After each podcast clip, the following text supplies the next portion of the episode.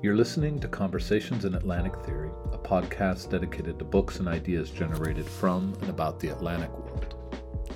In collaboration with the Journal of French and Francophone Philosophy, these conversations explore the cultural, political, and philosophical traditions of the Atlantic world, ranging from European critical theory to the Black Atlantic, to sites of indigenous resistance and self articulation as well as the complex geography of thinking between traditions, inside traditions, and from positions of insurgency, critique, and counter narrative. Today's discussion is with Olufemi Taiwo, who teaches in the Department of Philosophy at Georgetown University in Washington, D.C. He has written and published in both academic and popular venues on issues of racial capitalism, climate justice, and the legacy of colonialism in our political thinking and practices. He is the author of Elite Capture, forthcoming with Haymarket Books, and Reconsidering Reparations, published by Oxford University Press in early 2022, in which we are discussing today. Femi, welcome. How are you? Thanks for having me. I'm good. Well, I'm really glad you made the time to get together and talk a bit about your book. Um, which I absolutely loved. I, I, was excited to read it when I saw it was coming out, and uh, I sat and read it in a day. It just, I have to say, in addition to being extremely interesting, it's really engagingly written. Um, and is a fantastic blend of a really philosophical voice obviously that's that's your orientation towards the, the questions and the problems but also i think written um, with a lot of urgency and clarity and and really and uh, fantastic prose, which I can't say is always true about philosophy books. So. well, thank you, thank you. Um, I think uh, you know the fact that you do public writing uh, definitely uh, shows up in this uh, in all good ways. Well, I wanted to start. Uh, I, you know, of course, I have some questions about some of the particular concerns that you have in the book and and how you think about them and why. But I wanted to start really by asking you to narrate your way, uh, if you would, into the project, right? The kind of intellectual concerns you had, the kinds of senses of urgency and passion that you have, because of course, books are all absorbing when it's time to write one. You put all of yourself into it, all of your resources. And as I always say, a hefty dose of self worth is at stake. So something drives us into projects, right? Right. Um, what is it about this? Why this project and why now? So,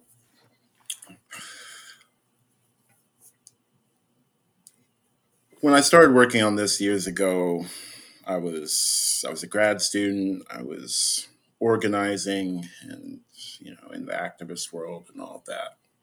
So there was a track of work and attention that was on racial justice from a kind of organizer's perspective, I guess you could say. Mm-hmm. Um, and then there was an intellectual track. I was studying philosophy and thinking about these abstract questions about justice and racial justice and ideal social structures and all those sorts of things. In particular, one thing I was studying a lot at the time was history. I was trying to put all these things in historical context, all the questions about what good policy is, what good social structures would be like, and how we ended up with these bad ones. Mm-hmm. And from that perspective, reparations just kind of sat at the intersection of a lot of those things, right? It's, it's an uh-huh. important racial justice cause from an activist perspective. It deals directly with the history um, that has created today's racial justice problems. So it allowed me to kind of combine a lot of energies that were otherwise separate in my life, I guess. Yeah, well, I you know the the that sort of wide engagement with intellectual life, with thoughtful life, you know, across history and and philosophy and activism, I think really shows up in the book. And I want to, you know, I want to maybe follow that with uh, a question about the introduction, which probably was my favorite part of the book. I tend to always love introductions. I don't know what it is, you know, they, you know, good ones give you a little shorthand of of what's to come. But also, what I liked about yours is you really do narrate us into the project in incredibly urgent and important ways.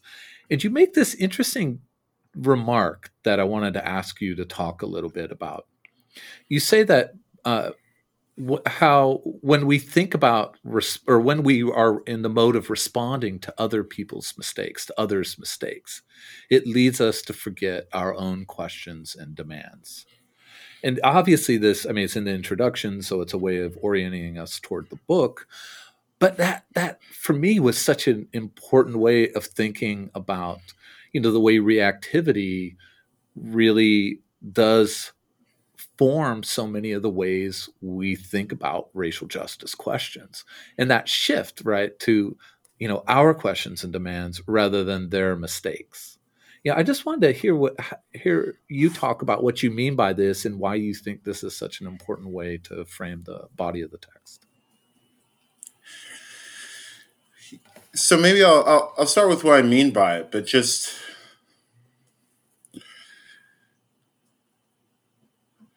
there's a kind of practical background of this point and an intellectual background of this point. So there's so the intellectual thing is there's been this long debate in philosophy about ideal theory, about abstracting away from history and whether or not that's a good idea or what versions of that might be a good idea. Mm-hmm. And you know, there's a lot that can go wrong and that has gone wrong with particular ways of using abstraction, you know, worming your way out of you know dealing with the world around you. But one of the things that's powerful about it is you get to really just focus on well what's your question? What do you really what do you think justice is? Not mm-hmm. what do you think justice is in response to this very specific form of injustice but uh-huh. no from total perspective what do you think justice is? It's the kind of approach that lets you think about that. And that's not something that i always saw the value of you know, especially when I was younger. But it was actually things in it was it was stuff in activist spaces that made me realize that made me rethink it, I guess. Mm-hmm. You know, I saw a lot of what struck me as kind of unfair, sometimes unprincipled decisions and positions that people took, which to my eyes were less about what the positions they were taking were and more about you know winning kind of factional battles between you know um, competing visions of what this particular organizing space should be or reacting to the things that the villains of outside of the organizing space were doing. And and you know i just saw it seemed to me like and not just other people myself too right? This is mm-hmm. also an element of self criticism. But I myself found, I found myself, um, you know, dismissing things because they were things that the other the other side said, uh-huh. um, or taking up questions because they were things, you know, because of the social stakes of that question in a particular context. Mm-hmm but but not really thinking about well no what really is important? You know what are our values? What would abolition be of yeah. prisons or police? What would racial justice on a global scale or on a local scale really be? Um, and i found myself losing sight of those questions and in spaces where there was something of a mission drift around those yeah. Um, and so, yeah, I, I, I found that Toni Morrison speech and in it, um, that I referenced in the introduction, mm-hmm. and it really, you know, really crystallized some things that I'd been trying to think through. Yeah, and I think you know one of the things that I really love about the book, and I think it's part of why, um, you know, it was it was a book that I wanted to keep reading and didn't need breaks from for a lack of a better way of putting it, was that you actually practice that in your own like kind of scholarship. right? That this is not a book that is spending, you know, eight pages recounting every single debate about reparations on this particular point, and then here's three pages on your point, right? And instead, you make the question of reparations your own. And I, I have to say, like, as a reader, it was totally fascinating to watch myself talking to the book Mm. not because you know in ways that I usually don't because you know that that rehearsing of scholarship I mean it's it's like a convention at this point um, that I think so many of us feel compelled to do. But you're practicing that you know you're saying you're sort of drawing this wisdom from from activist circles.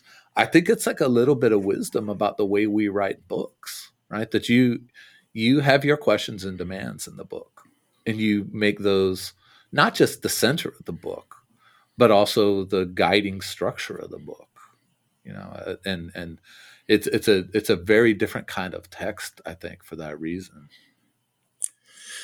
Yeah thanks. I i i'm interested to see what people make of that. I'm not i'm not sure myself but i definitely also feel the pull of that convention you were talking about right you know yeah. we have to demonstrate mastery of what our field thinks is everything that's been said on an yeah. issue before we can say anything.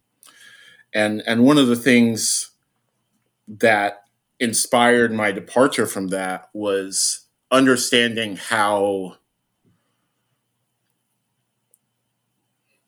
understanding how small our fields are yeah. compared to the size of human knowledge and so on and so forth right from from a disciplinary norms perspective you know what i should have done like you were saying is figure out every person in a department of academic philosophy who has written a paper where reparations appears yeah. in the abstract and then you know gone through and um, done all that and I, I don't think that's a necessarily a useless exercise um, in fact, there's a more academic paper version of the book that more or less kind of does that. Mm-hmm. You know, so so it's it.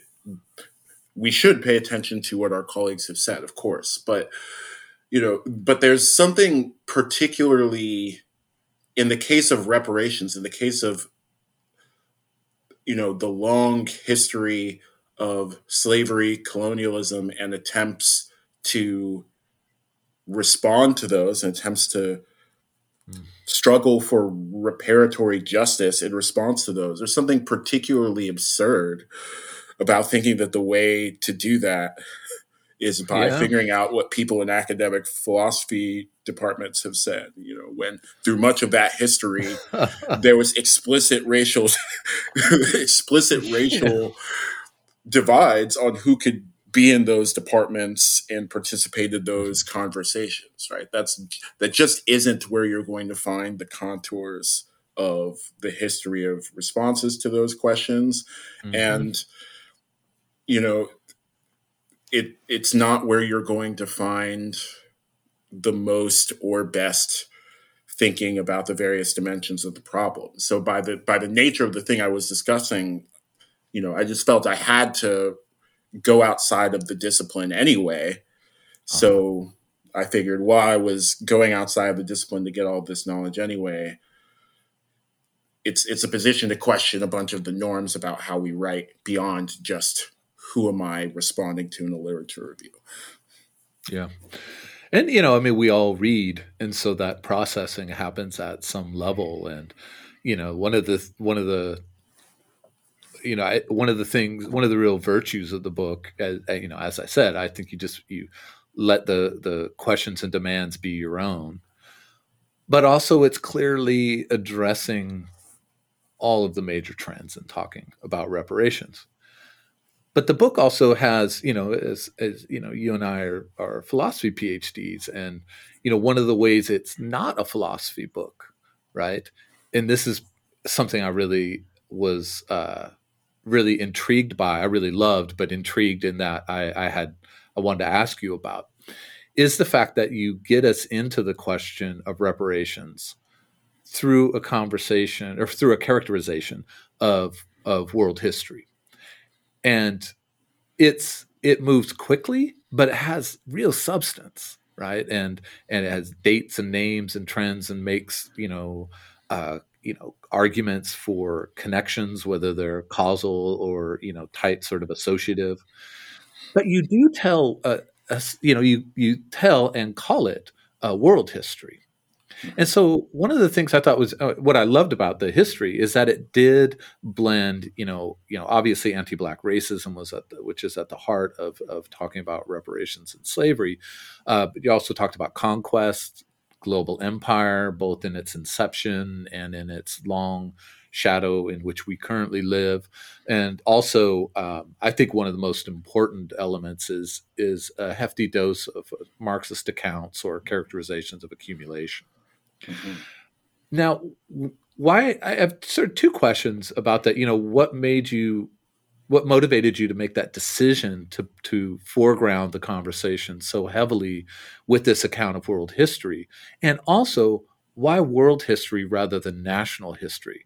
And i asked that question about why world history rather than national history because as you know one of the cent- central questions in in reparations conversations is how to link the you know the nation that pays to the to the the descendants of those who suffered in a, in this particular way that's being addressed through reparations. So I think like our in, intuition is to go. My intuition is to go to national history, but you go to world history. So why frame the book that way, and why that shift away from national to global? So I think they, I think both of these questions have, if not exactly the same answer, you know, there's a cluster of motivations that go towards both of these.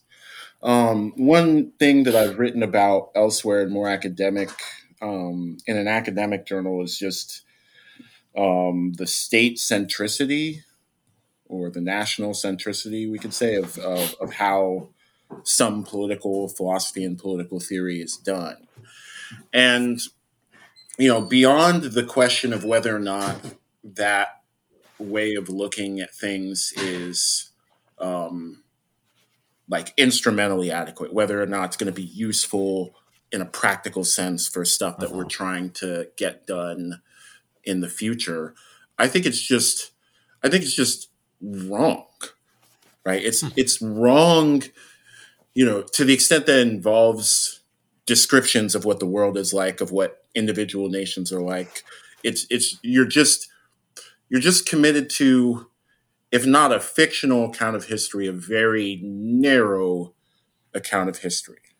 Uh-huh. Right. Um, one thing, one example that I use in the book, I'm talking about the founding of Georgetown and mm-hmm. um, thus a material history of how my bills get paid, how the book get, got made in the first place, et cetera, et cetera.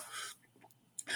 And telling that story involved multiple oceans, involved four continents at a minimum, um, because those were the networks of trade and politics that were involved. It's just, it's just uh-huh. true. I think it's a consequence of having this, um, as you put it, like a, a Marxist um, approach to the relevant accumulations. Mm-hmm. You know, the capital has never respected the borders that we pretend are so politically decisive that are yeah. that are containers for political realities. They just mm-hmm. aren't. Um, when people were brought over, when enslaved Africans were brought over here to work in 1619, they were brought to British colonies that were started by a joint stock company. Um, they were bought from the African continent they were being shipped to New Spain, to a Spanish colony, by Dutch pirates. Right? We were we're uh-huh. we're crossing imperial boundaries. We're crossing oceans.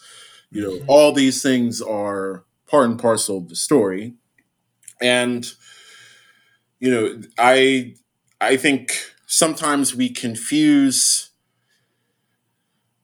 tractability assumptions, like the things that we assume about the world to make it cognizable to make to make our questions to make particular questions we might ask answerable, you know, we try to read those back into the actual structure of the world yeah. rather than the structure of, you know, particular narrow questions that we might ask, and, and that's a mistake. Mm-hmm. Yeah, no, that's that's interesting. I mean, I I was totally drawn in by that, and and like I said, you know, at first, you know, I don't know what the word is because it sounds pejorative, but like a little disoriented. I was like, wait, oh, this is going to do a world history, but you know, you ma- you you manage all of those sort of you know history of accumulation, you know, empire in a broad sense, multi-continent, multi, you know, imperial forces and so forth. Um, really manage it it really well. That's not easy work to do. I mean, it's like it's a one of my grad school professors um, used to do some. It was I remember taking a Kant seminar with him my first year, and he you know and trying to give a background and some reference Kant was making to you know a figure you know Christian Wolff or something, and he would say you know I'm going to give you like a rock and roll history of this figure meaning like three minutes or less, the sort of classic but you know that's a real art form as a scholar to actually write that out. And this this the way you were able to make such effective work out of out of this out of uh, characterization of global history of accumulation and injust, racial injustice is you know I mean, it sets a pretty high bar for those of us who might want to do similar stuff. So, you know, I thank you for it in the book, but for the rest of us, it'll be like, you know, got to make sure we have some focus. but, you know, I mean, the reason I'm able to do it is is really, you know, it's not a testament. I mean, I had to read all this stuff, but it's really a testament to, I think, in particular historians, um, some cultural studies people, some sociologists, some people who are tough to categorize. But but there's been decades of work that's been attempting to do just this, right? Which is uh, which is tell a coherent story about these systems that got built over and across the neat little country categories that we usually use to think about history. Yeah. And a, a big forerunner to this is, of course, Eric Williams, who mm-hmm. I talk about at length in the book. Um, but having that to draw on is the reason why it was even possible to write that chapter. Um, and so, you know, that's just to agree with what you're saying. It's it's really hard, but at the same time, thankfully we're not starting from scratch, right? We yeah. have a lot of these, you know, we have the Eric Williamses and the Lisa Lowes and the Cedric Robinsons, um, you know, all this, all this stuff, the Samir Amins, you know, all this material that we can just kind of piggyback off of. Mm-hmm. Yeah, well, if you could, if you know, if, if, one of the effects of the book is to get people to pick up Eric Williams, that would be a, a fantastic effect. I mean, he's such amazing. an important, such an important writer and thinker, and um, even in, in uh, most Caribbean studies, which is much much more my field, um, you know, he's not at the center as much as I think he probably should be. So mm. I'm glad to hear hear his name said here and uh, see it in the book. Yeah. So one of the things that stood out for me, just you know, I think about, especially because I read it, you know, in, a, you know, in a, in a long day of reading.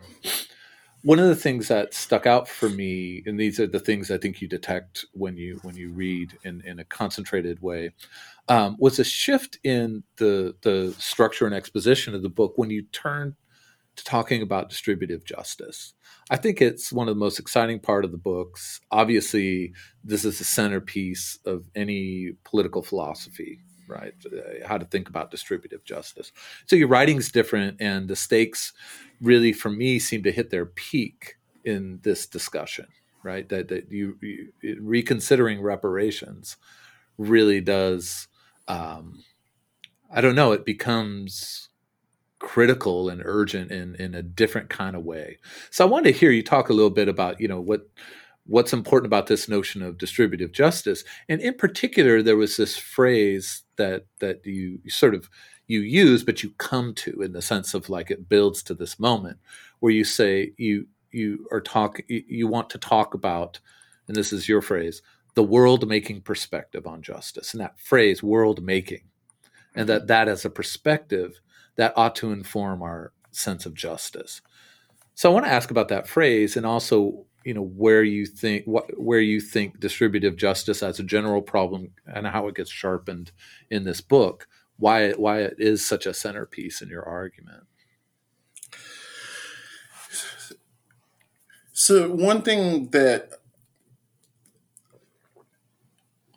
I've been driving at with distributive justice is we're thinking about processes, we're thinking about networks, and we're thinking about them at this huge scale, right? Centuries of mm-hmm. history. It's literally a planetary scale account of politics.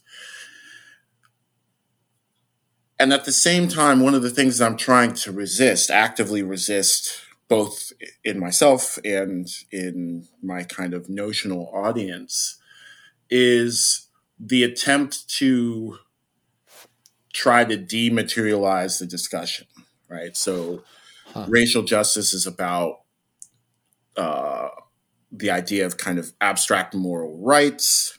Yeah. Or, you know, commitments to principles or things like that, which are detached from you know, hard nosed, realist descriptions of what it is that our social systems are actually doing. Yeah. And so I liked the term distributive justice um, for a variety of reasons. Um, I think the notion of distribution of who gets what is just, you know, fundamentally, as I understand it, race is a distributive notion right? Mm-hmm. Um, it, it, it is a distributive form of social domination. We could put it that way.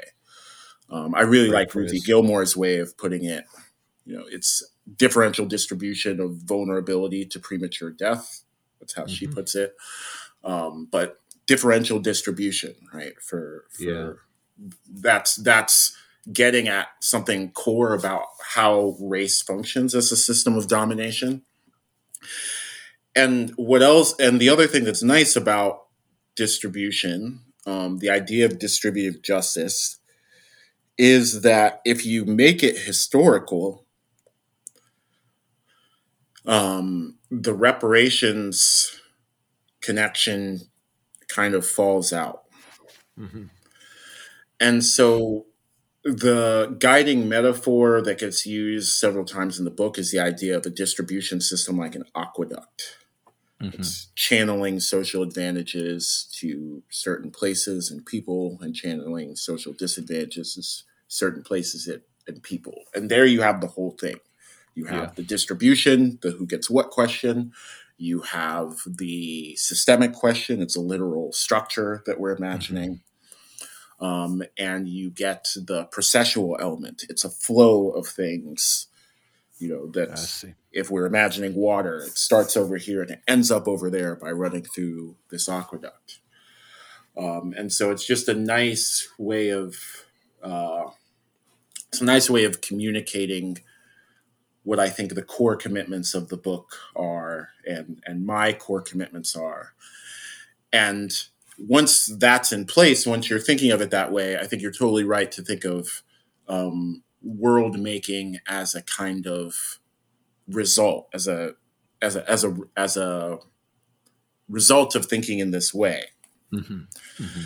Um, i get the term world making from um, Adom Getachew her book on world making after empire which is her mm-hmm. description of anti-colonial politics particularly in the decades following the second world war because they too had this planetary constructive perspective. Yeah. Um, but the perspective that comes out of world making paired with this version of thinking about the world as a distribution system really is, you know, I think in fairly in literal ways, it's a construction process.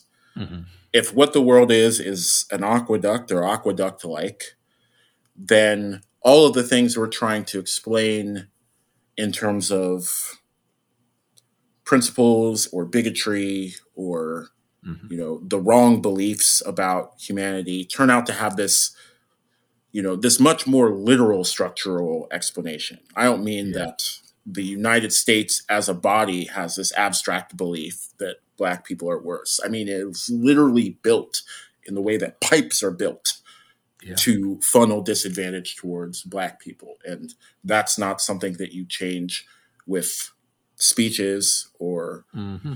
You know it's something that you change with hammers and anvils. Yeah and it's not something where you just move people closer to the existing water. You have to to move it right?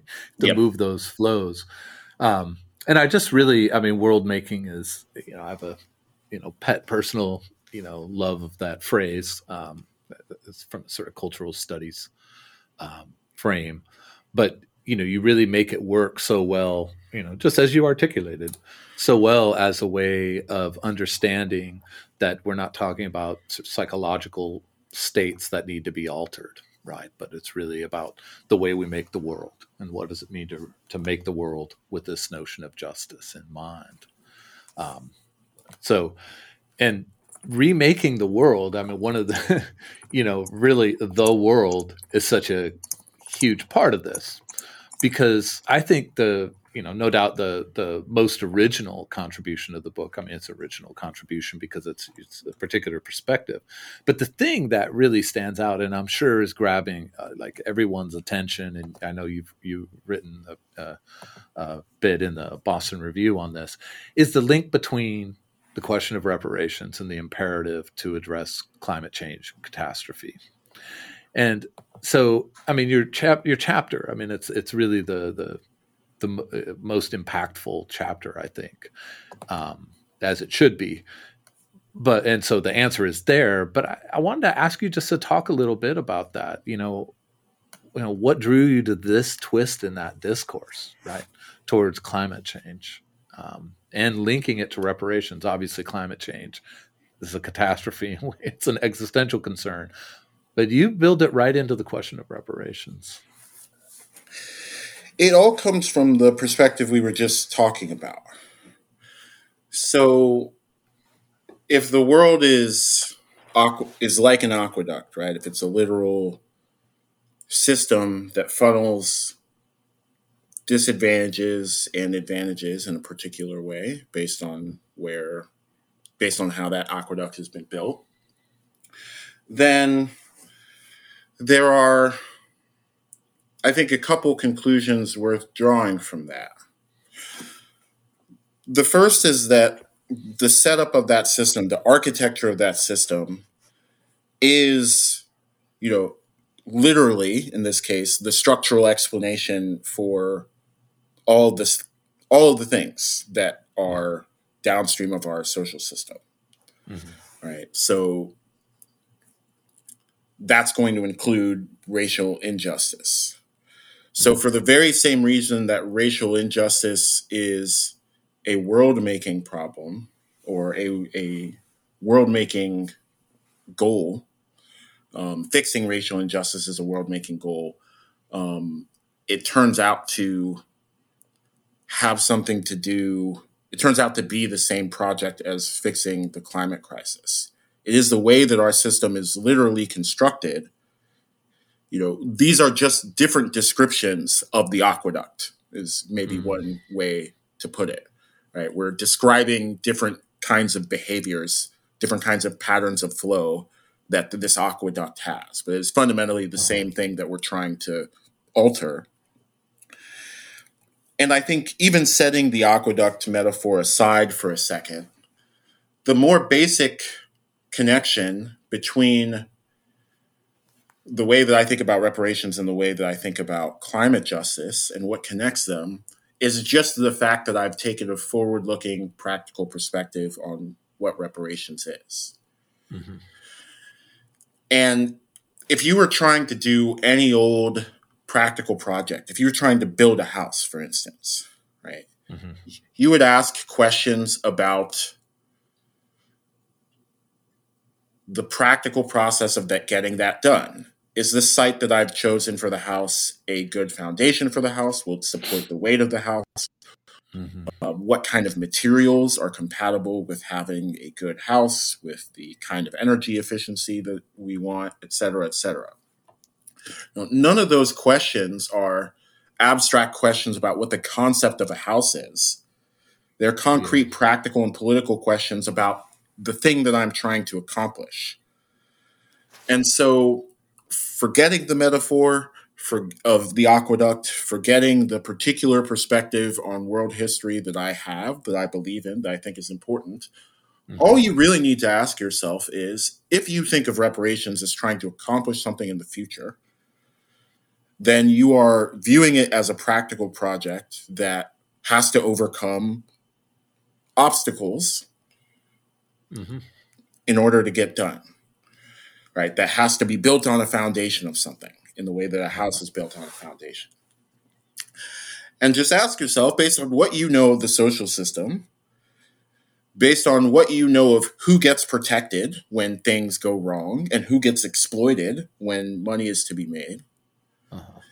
is a future without climate justice and with sea level rise and with a three or four degree rise in global temperature and with shocks to food supply chains and energy availability, is that a good or bad foundation for the racial justice that you want to achieve in the future? Straight up practical question. Right? Uh-huh. I think the answer is clearly no. And I think once you see that the answer is no, then you see that the aspects from a purely practical perspective of building the kind of world where racial justice is even achievable are just going to require climate justice. They're going to require that things don't go as badly in climate politics as they very well could and frankly are going so far. Uh-huh.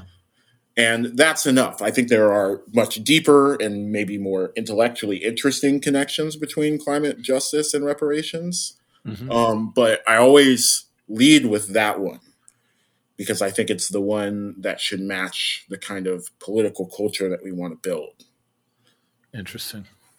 So how how then uh, you know just to ask what's maybe the obvious question, um, but I think always a hard one when you get to this really practical dimension, right of of reparations which is how do, how in this moment of a turn to to climate justice, which I think is a is a great phrase for this. Um, when you make this turn towards climate justice, how is it still reparations for a specific kind of harm? And I'm asking that because, of course, you know everybody benefits from climate change yeah. or from climate justice. I mean, either we die or we live. Right. Right just like you know when people propose something like a you know massive investment in the education system as a form of reparations right or a social welfare net boost as a form of reparations well you know everybody regardless of their place in this aqueduct right where the water flows to or from away from everybody benefits. How is how is that then a question uh, climate justice a question that is you know intimately tied to uh, to the racial justice dimension of, of reparations and not a sort of antechamber of we need to have a world to live in in order for our practical uh, reparations for slavery to actually matter because right. we'll you know still be alive in a hundred years right yeah so part of the problem is that I, I think i mean i think this is a really good point and a really important point and i think part of the plausibility of this point has to do with the fact that the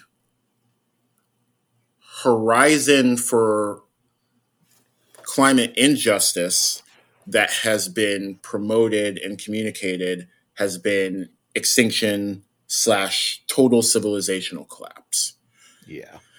And that, and I am not at all saying that that's not on the table, right? That's those are very real possibilities. Yeah. Um, but there are a lot of things that there are a lot of ways that things could go quite wrong that are well short of total civilizational collapse, that are well short of human extinction, mm-hmm. and that are also well short of climate justice. Yeah. So so here's a way that the human race, you know, the human species if you will, could survive. Rich countries could fuel entirely domestic programs of green investment. They could um, participate in global schemes of carbon removal and afforestation um, to and um, global supply chains around green technology to lower emissions and remove some emissions through multinational companies and schemes of intellectual property that entirely benefit global north populations. Uh-huh.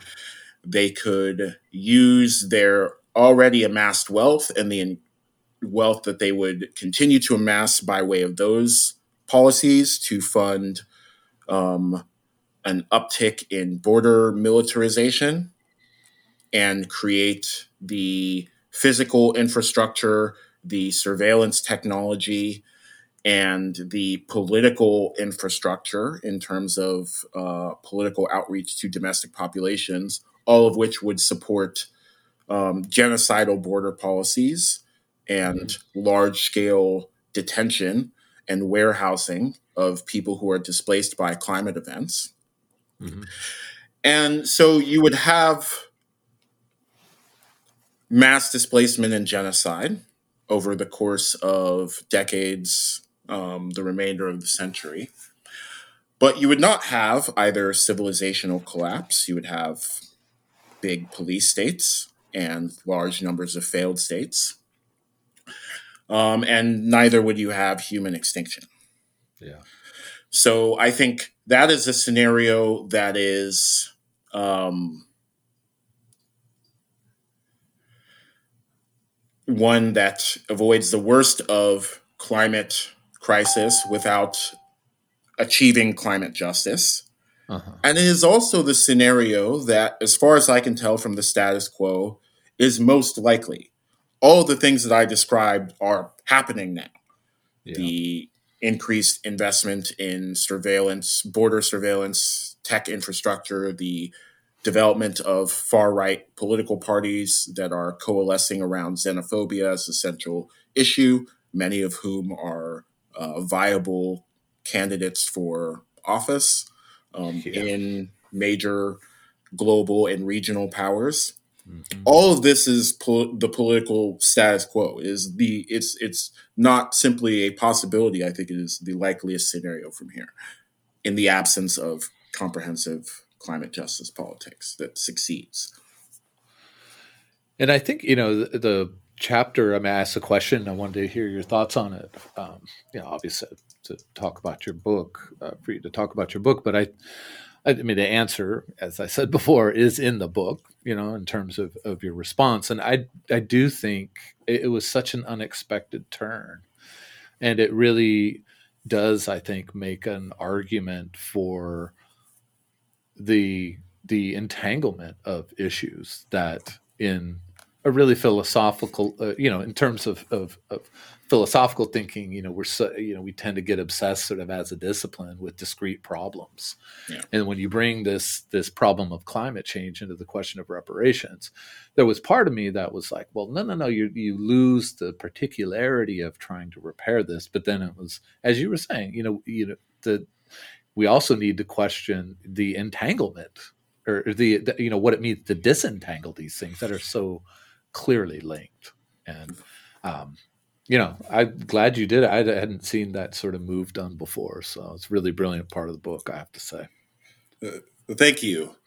Um, but I think it. Uh, I think one of the questions it raises, um, along the lines of what you were just saying, are which entanglements do we pay attention to? Exactly. Right. So you know, if the you could imagine someone saying, well, what does the idea of climate justice have to do with the idea of racial justice? And there are connections that one could make. Um, but the but I'm getting off the boat before the question is even asked, right? Because yeah, you know, because why would that be the standard by which we decide you know, whether or not these things have to do with each other in a politically in a politically important way, right? That's one mm-hmm. way that things might be tied together politically in an important way. Um, but the idea that that exhausts the sort of political connections we should be concerned with, um, I think, is part and parcel of the thing I was talking about resisting earlier the idea that mm-hmm. racial justice is about principles, it's about the things that people believe primarily and exclusively. Um, and, you know, if we just are nicer to each other or if we just understand each other in a different way, that that will, in and of itself, irrespective of how the aqueduct of history is reconstructed or not reconstructed, that that mm-hmm. would be what it is to achieve racial justice. I think it's you know it's a wrong-headed way of looking at political reality um, that we need to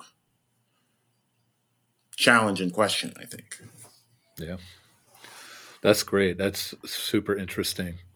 And um, I'm going to go from these sort of political end of the world, genocide, border surveillance questions to a disciplinary question, if you don't mind. Sure.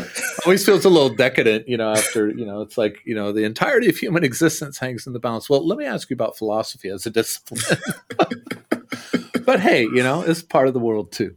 Right. Um, at least for a little while longer. Yeah. Um, so really, this is a sort of zooming out from the book question, but also trying to take for me, take some lessons about the way the book is constructed and the kind of, of intellectual approach you make in the book, which is to take these questions, which philosophical questions, also obviously activist questions, um, but take these philosophical questions and and entangle them so intensely with the the social and political history of, of in this case of empire right, and of of, of capitalism and and um, accumulation. And I wonder then, from this this zoomed out perspective, if you think this, you know, you, I mean, I think it's part of the question of reparations that you just get so close to to the the history of race and racism in the Atlantic world and beyond. It's inherent in that question, but I wonder if there's a larger message there or imperative there about how we do philosophy hmm. right that anytime we touch on these things about the human person we ought to be doing we, we ought to be proceeding from an entanglement with histories of empire right obviously like i said the question of reparations lends itself to that but as I read, and this is something you know that I also, as an intellectual, um, feel you know, I have very strong feelings about. But I felt like the book was also making the case that you know these questions are part of the history and politics of empire, and so all of the all of our philosophical questions need to to take some account of that entanglement. Is that going too far, or do you think there's a sort of suggestion that we ought to do philosophy differently?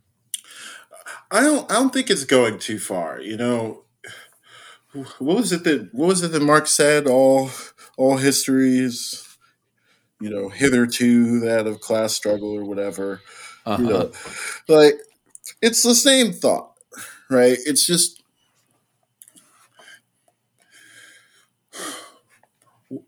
what are we talking about? That's the basic question.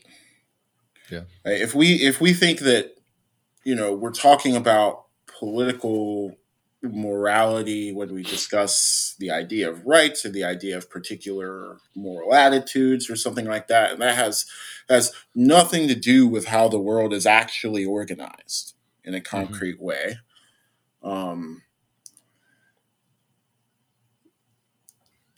then we're committed to a particular description of the world and that description of the world might be false right? It's the kind of thing that could be false. Um, I think it is false. Um, and as you're as you're saying, the book is written from a perspective that is at the very least open to the idea that you might need to account for how society is organized in some, yeah. you know, straightforward kind of way, um, or not necessarily straightforward kind of way, but in some kind of way to answer these deep philosophical questions. that might facially look to be unrelated. And I, I just think it's true. Uh, I think in our, I think in our time period, in the 21st century, we're talking about the history, a particular history of empire. That's what I call global racial empire. It's a particular mm-hmm. constellation of forces that has built this political reality. Mm-hmm. Um, if we were talking about a different time period, we might think about, you know, different constellations of forces, right? Mm-hmm. Maybe we need a deep history of Sparta and Athens if we're thinking about Plato, right? Mm-hmm. Um, but but yeah, the general thought is how is society organized politically, economically? That has something to do with the questions that we ask from within those kinds of organization. And mm-hmm. you know, the deep philosophical thought is a kind of you know, I have a bias in the direction of holism. Uh-huh. I, I, I I think it's just true that things are connected. Sometimes we can get away with ignoring the connections or putting the connections aside. Sometimes we can't. But in general, I'm going to lean towards connecting things. Mm-hmm. I'm going to want a reason, you know, if someone's going to tell me not to, I'm going to want a reason why. Mm-hmm. And that's interesting. I mean, I, I like that shift of, uh, you know, like I was saying, you know, I had my own experience in the climate change uh, chapter where I was like, why is he pressing these two things together? And then I was like, well, wait a minute. Maybe the better question is, why did I push them apart? Mm. Right. And that the, the, way you said that, like, I want to know why you don't entangle these. What's your justification for this disentanglement? I mean, in terms of the history of, of European philosophy, the philosophers themselves didn't think these things were disentangled. Right. I mean, right.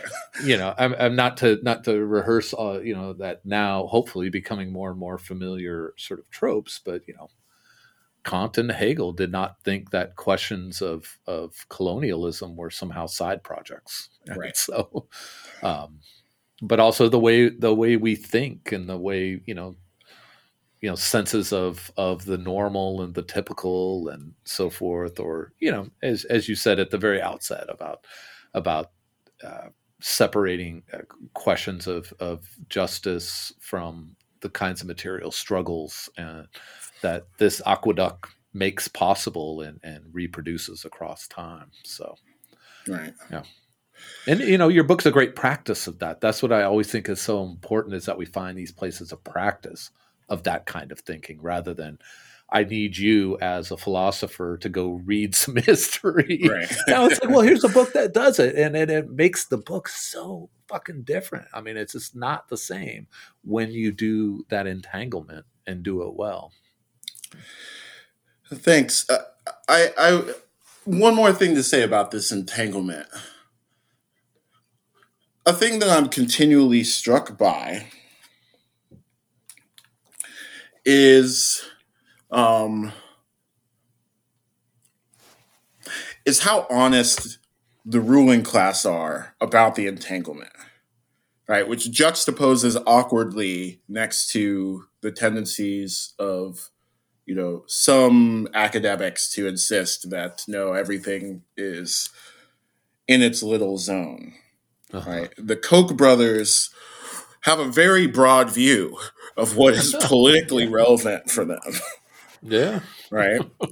Um, you know, now it's critical race theory to suggest that, you know, slavery has something to do with had something to do with how the world was organized. But the secession document of the state of Mississippi when it joined the Confederacy mm-hmm. just straight up says slavery is the great material interest of the world. Yeah. We're right. We're we're fighting to maintain that for us and for the planet. Right. So on the one hand, you know, you have a set of norms around what we pretend is relevant in really specific zones of academic practice. Mm-hmm. and on the other hand, you have what the people who actually run the world come out and say and Yeah. and do. right? Nobody nobody who has billionaire amounts of money is just investing within the bounds of their particular country because you know because economies are naturally parceled out yeah. Right? you you read the Financial Times, you read CNBC, whatever, you find out a lot about the whole world. Uh-huh. These people are very these people have a very holistic sense of what is required for them to maintain their control on things. hmm And if you don't believe me, go to one of the workplaces they own and talk to people there about forming a union. Yeah. and then you'll find out how disinterested they are in in you know very granular aspects of social control you know these these these things are these things are linked you know a lot of times i i wrestle with this i wrestle with these things that you're talking about the kinds of of norms and habits that we've built up in the academy of you know treating different things in different places. There's there's a lot to recommend for that, but that gets a lot done. It lets you work in very specific ways. You know, it's not like there's no reason to pay attention to details and work on specific projects. Um, but I leave I turn the academic brain off and I just look out into the world and I think, oh, actually, no, everyone, you know, everyone who's in a position to actually affect the global structure we live in hmm takes it as a given that there's a global social structure that we live in. Yeah. spends a lot of time trying to get that social structure to do the thing that they want it to do. Sometimes they succeed, sometimes they don't.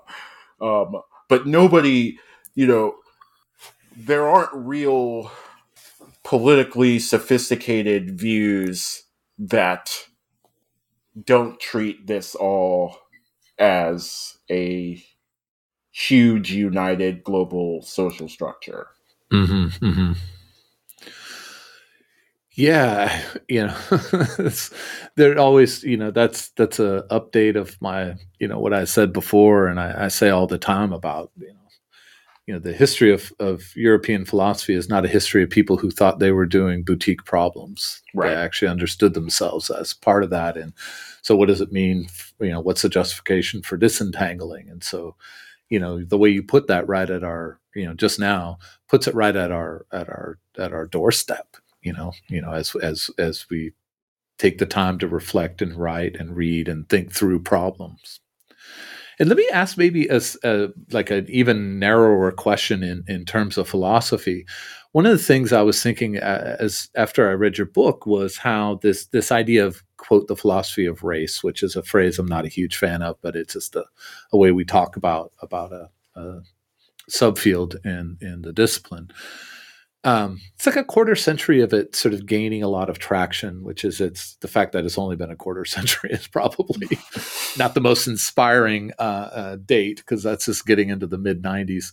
Um, but I'd started to think about how little that subfield talks about reparations. Hmm. And I wondered if one of the things we should take away from your book is that because your book is not just about reparations, it's about how the question of reparations is a part of all these things, whether it's climate justice, uh, distributive justice, um, you know, our, our entanglements with history, and so on. And those questions of racial justice and entanglements with history drives this philosophy of race subfield, right? But it's not talking about reparations. I wonder if, you know, maybe this is a this is a a, not just an intervention in philosophy of race as a subfield, but also an imperative to sort of change some of that course and say the question of reparations can't be one question among many. It needs to be a part of all of these problems. I, I think so, and I hope you know. I hope it it starts a conversation around, or contributes to a conversation around what that subfield is up to. Um, but that's also something I had in mind when I was writing the introduction to the book. Mhm. Um, you know, there's there's a lot of at, there's a lot of philosophy worth doing. You know, it's it's not as though I don't think anyone should be working on the things that the philosophy of race, you know, the the topics that are in the philosophy of race, whether it's metaphysics of race, etc. Like those are all interesting. Those are all interesting problems, but I I can't.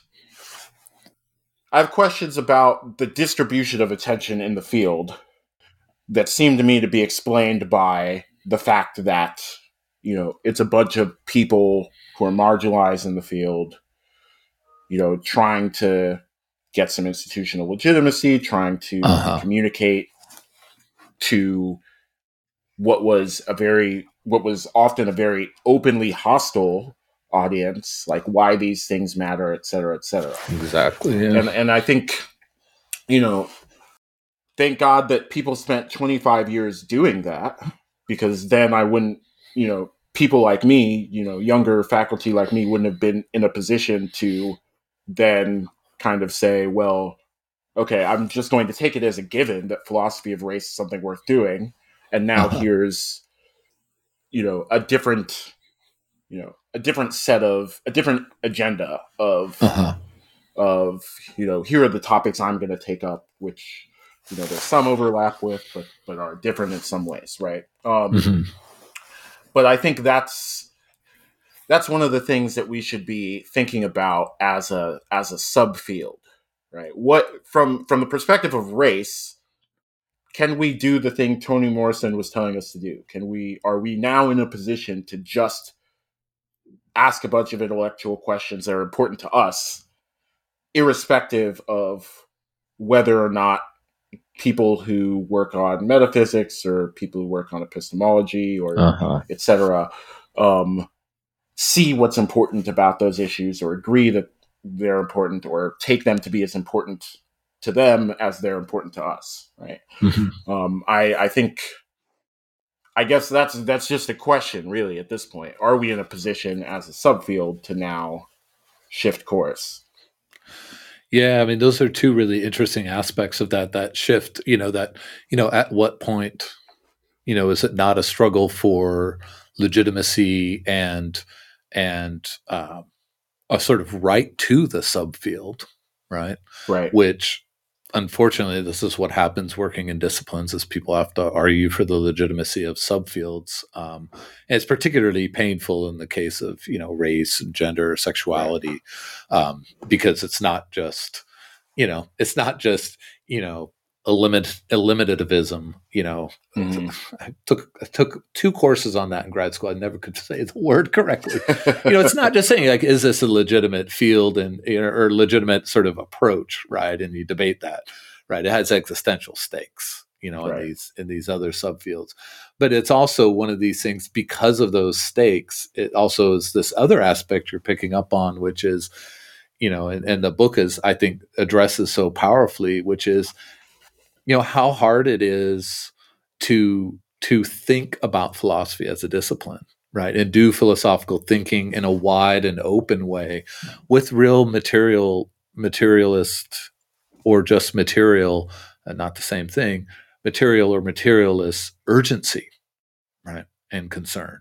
And not just you know as as you've said here and as you point out in the book this isn't just like femi's interests. These are like the human dilemma, right? The right. human situation.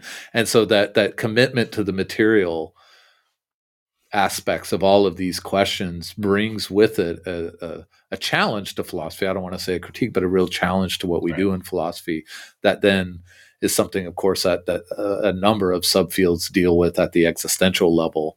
Um, after a quarter century, you know, is it time to ask questions without needing to appeal to anyone outside those questions. That's really that that you know that's as you said that's the the power of that observation that morrison makes and, and that you place at the center of the introduction. Yeah. And it's also it's a microcosm of the larger of the larger point that is part of the constructive view. Um the idea that we should be trying to get achieve self determination and figuring mm-hmm. out a distributive system that will make that possible. Mm-hmm. Right. At the end of the day, that's a powerful statement of I think what we should want for ourselves. Right? Yeah. We should we should want to be in a position to pursue the projects that we find interesting, whether it's in academic philosophy or in any other domain of our lives. Mm-hmm. And if we had a social structure that was built and maintained for the for the purposes of making that possible for everyone and not just a select few groups groups of people, then mm-hmm. I can't think of a better, you know, if there's a better way to define justice, mm-hmm. I haven't come across it. Yeah. And you know that's what the anti-colonial folks were up to in the 60s yeah. 70s. I think they just answered this question. Yeah. so let me ask you about uh, readers. You know, uh, you know, we write books because we want people to read them. It has its own anxiety that comes with it, perhaps. Yeah. Um, and you know, somebody reads a book and and I mean, they take from it what they want at some level. But we also write in order to, you know, persuade, to to urge, to create some sort of fire of some kind. Um, when when you think of of this book and its readers, what do you want the readers to walk away with? And I mean that in terms of like the impact of the book on their sensibilities and concerns. Like what do you what do you want us as readers to to walk away with? I think if nothing else, if a reader walks away from the book with nothing else other than a material way of looking at the historical problem of racial injustice and the future solution to racial injustice, mm-hmm. that's plenty. Right. So if they come away with a number of examples, a number of arguments. Um, that's a cherry on top. Mm-hmm. But the book is written to just time and time again hammer home. I don't mean that those people were bad and these people were good. Mm-hmm. I do mm-hmm. not mean that the legacy of these events is you know, an assignment of some people to feeling ashamed and other people to feeling aggrieved. Mm-hmm, not mm-hmm. talking about any of that stuff centrally. Like mm-hmm. I'm talking about literally the construction of the world that you live in. Not the world those other people live in, not the world that, you know, the poor oppressed people only live in. This world, the one you're in, the one that produced this book the one that produced the room that you're sitting in, that world. I'm talking about the construction of that. Mm-hmm. And the things that explain the construction of that, the processes that explain why advantages piled up over here and disadvantages piled up over there, whichever mm-hmm. one you're in a position to access. Those are the same things that are going to explain where they're going to pile up tomorrow. Mm-hmm. And so if you want them to pile up any differently than they've piled up up until now, that's the thing you're going to have to change. Mm-hmm. And I, you know, if if I think someone who agrees on that perspective and who agrees with the process with the with the project of racial justice, uh-huh. just already, you know, everything else about the view I think just falls out from mm-hmm. there. Um, and I trust people you know, working together to figure out in ways nobody could possibly anticipate how to put that view into practice mm-hmm. in the various contexts where people are going to have to think through very specific local problems and circumstances. I like that last part. It's it's you know what do you want readers to take away is always a little bit of an of, a, of an invitation to imperialism, right? but I like that. You know, it's like you know no and and you figure out ways that I couldn't anticipate. That's a good balance. But um, well, I think the book is really does does that. You know, I, I trust I trust the the the intellect and the writerliness of the book to to have that effect on uh, you know as it gets readers. But you know, you're the author, and you know we all know uh, those of us who have written books. Um, there's a difference between the moment when you have the idea for the book and you outline it, and then when you finish the manuscript. You know, the process of of writing and editing and refining is a, a process of rethinking everything. And so I'm curious to sort of turn the question of the reader back to you and ask, you know, you as an author, you know, how do you walk away from this book with different sensibilities and what do you walk toward? Part of that's a question of, you know, next projects, which is always an exhausting question because you have a right to enjoy the moment of your book, right? But, um, but, you know, we all walk out of books different than we, as different people than, and intellects than we walked into the book. And sort of where do you walk out of the book or how do you walk out of the book and toward what? Yeah, it's it's interesting because I didn't even walk into the book with the same view of the issue that I walked out of it with. Right? Amazing. Yeah. When I start when I started writing about reparations, you know, I had an inkling of what dissatisfied me about other views of reparations, but I didn't think it was I didn't think of it as connected to the climate crisis. I didn't think mm. of it in this world making design oriented way. It was a process of trying to get all these views together that convinced me of that view. Mm-hmm. Um, and and you know researching how people had fought for reparations and what their aspirations had been. Mm-hmm. It was it was engaging with all that that convinced me of the constructive view. So you know what the upshot of the book is itself you know the substantive things that the book argues for are themselves one of the things that i'm leaving with because i didn't enter mm-hmm. the project with them um, but beyond that i think partially because of those substantive commitments i think i'm leaving the book i'm leaving the book project with a real sense of the importance of building things that last.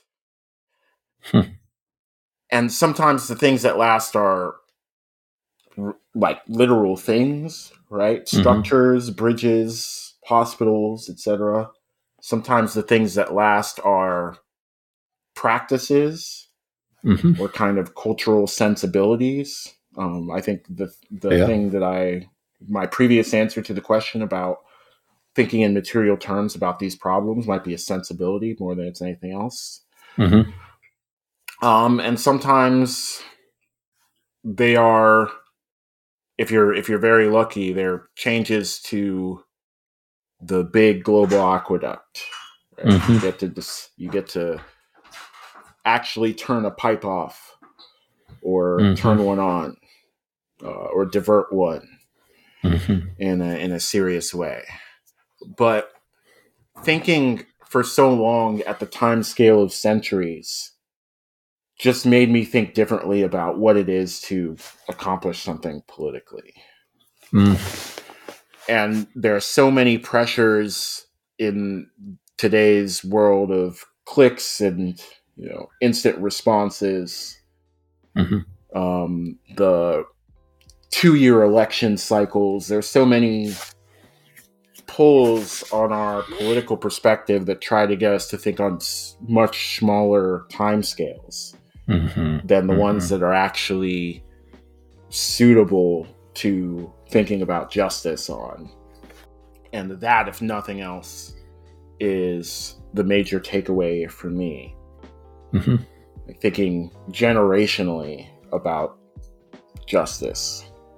I love that. Thinking uh, thinking with larger senses and stretches of time. I mean, that's it's really transformative, and uh, I love the I love the way you put that. Thank you, and thank you for your time. I, I really love this conversation. It's such a great book, and uh, hearing you talk about it, uh, it just you know. I might even go reread it this weekend. so, thanks so much for having me. It was a really cool conversation. Yeah, thanks so much. I really appreciate it. You take care. You too.